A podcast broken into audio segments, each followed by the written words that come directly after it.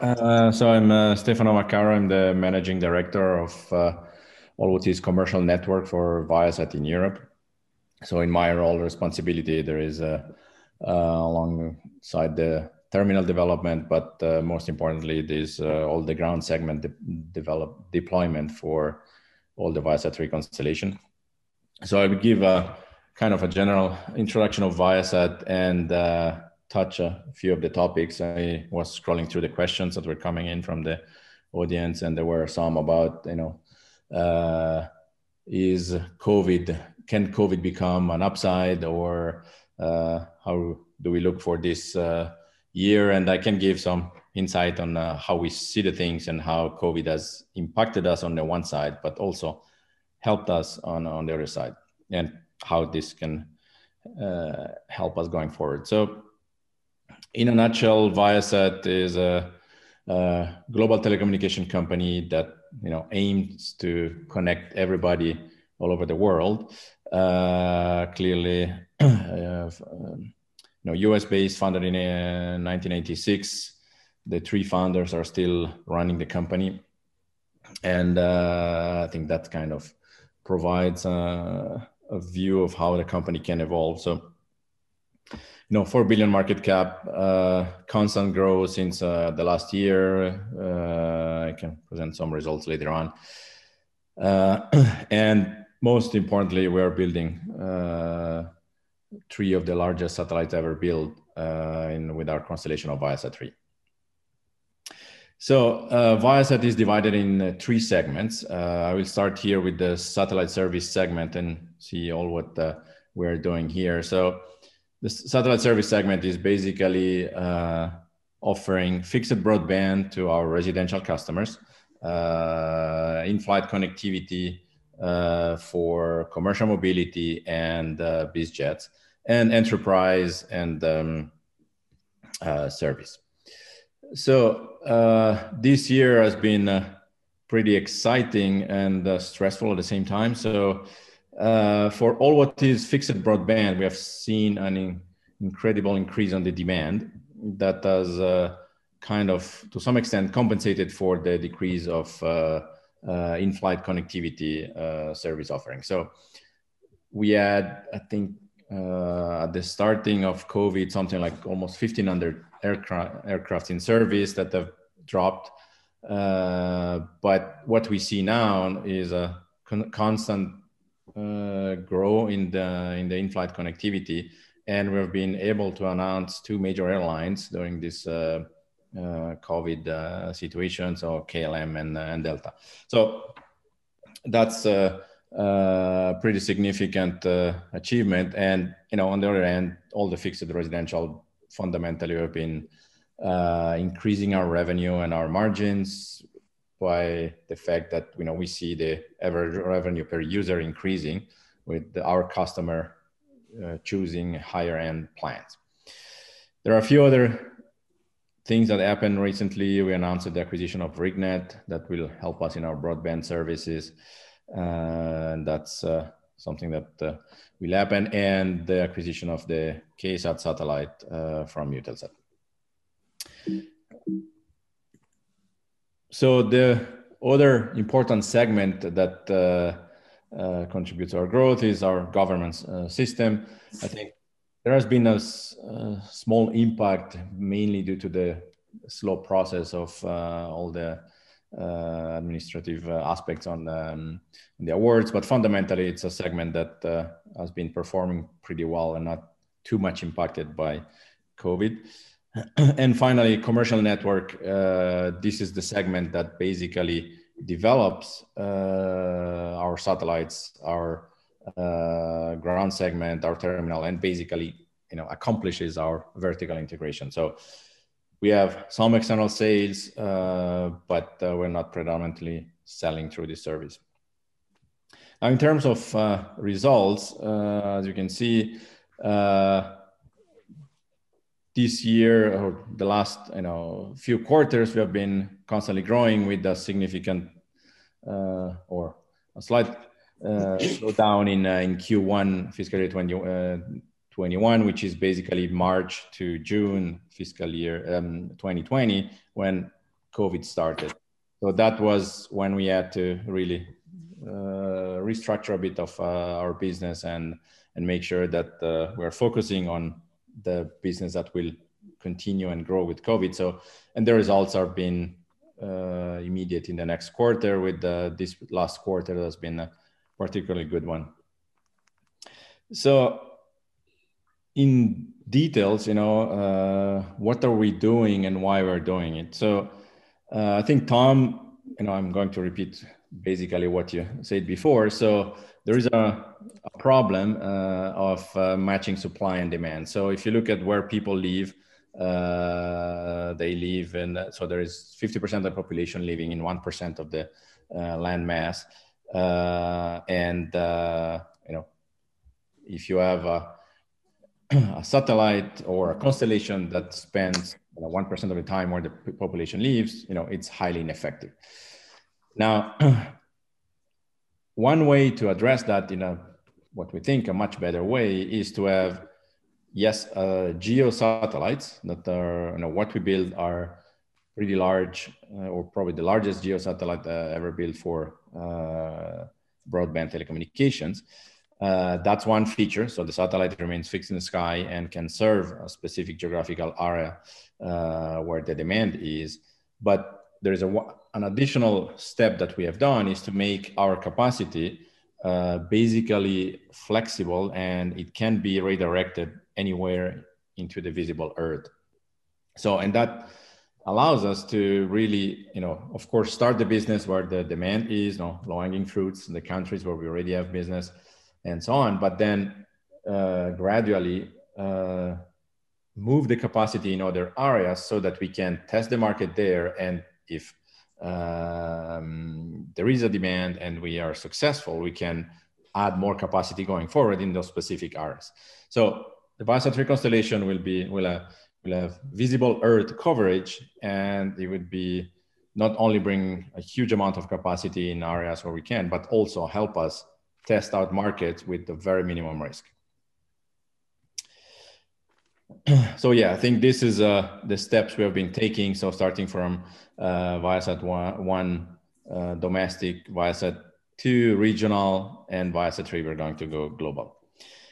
Uh, in terms of bandwidth economics, so not only we have been building very large, so larger and larger satellites, but the most important features that we've been bringing in is the bandwidth economics have been going down significantly. So basically, uh, you know, launching a satellite and having a ground segment is uh, costing all the same amount of money.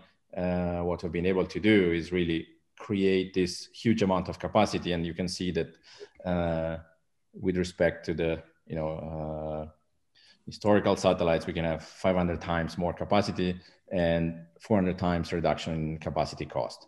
So that's key to allow us to go after all kind of different markets that go from you know very demanding uh, high-end uh, uh, government executive uh, down to you know residential and even further test out new business models in regions like africa or mexico.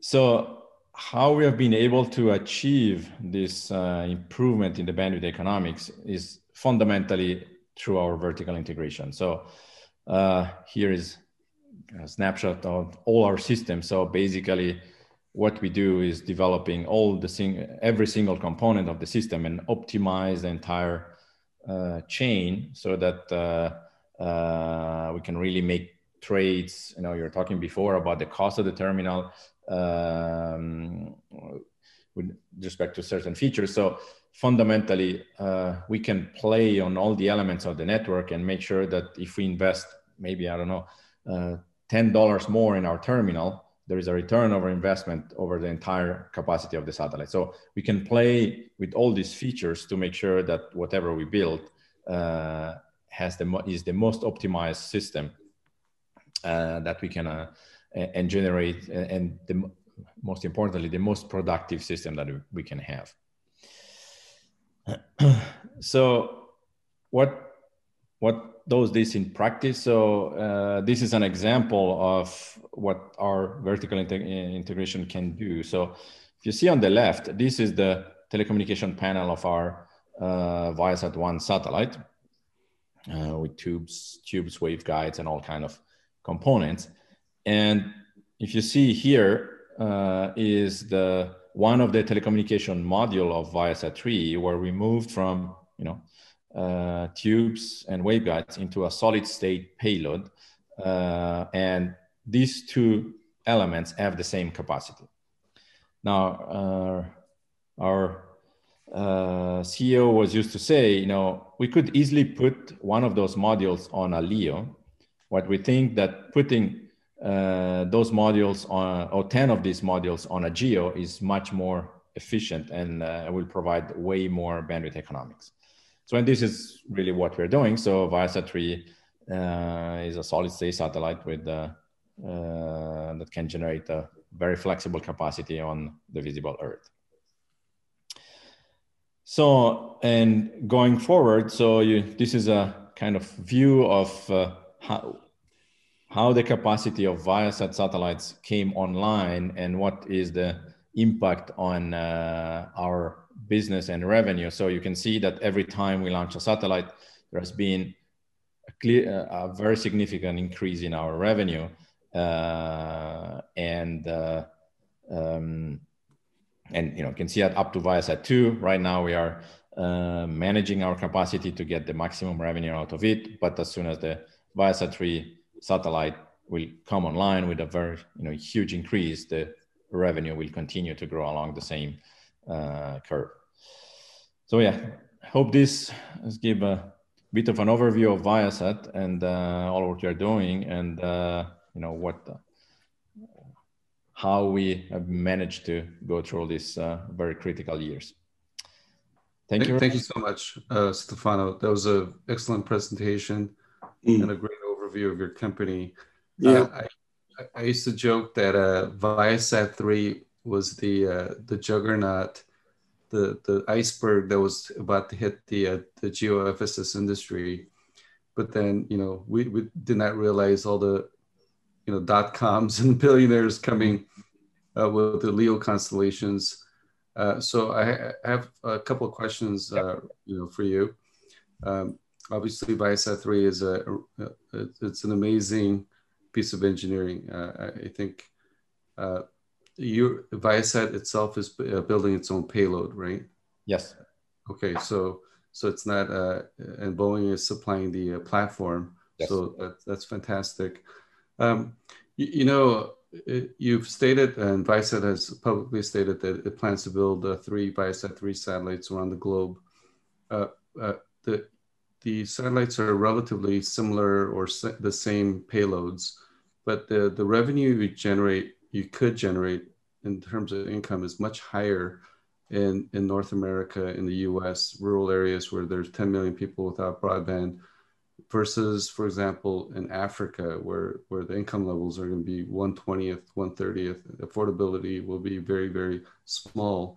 So do you, does Viasat have a different application or strategy to get the same yield per megahertz or megabit or gigabit from Africa or the other emerging markets like Southeast Asia compared to the, the current business model that you have in North America?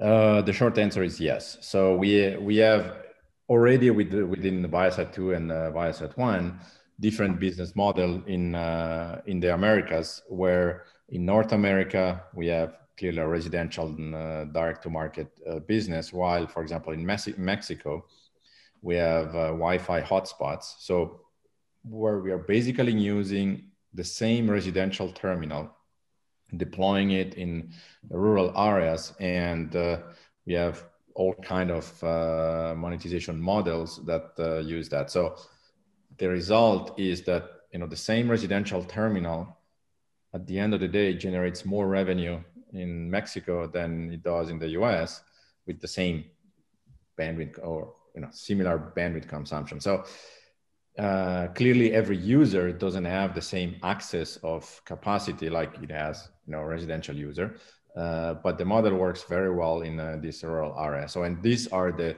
type of um, uh, strategies we have to be able to uh, go after very very different markets you know uh, north america versus uh, uh, certain rural area in mexico or you know europe and africa. Okay uh, great thank you. And you know due to covid-19 a lot of people have been working from home people have been running away from cities going to rural areas. How has the how's this you know pandemic affected your consumer business in North America? Have you seen an uptick in demand, increase in revenue? Uh, could you speak a little bit about that, please? Yes.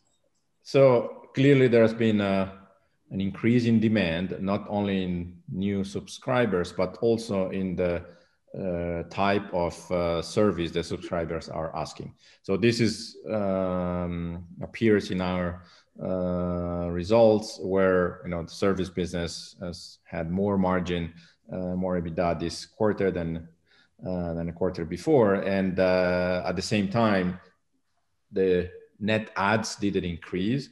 Uh, so, but we are really managing the capacity uh, to make sure that we serve our customer in the best way, and also allow for commercial mobility air, aircraft to come online in the next uh, uh, months.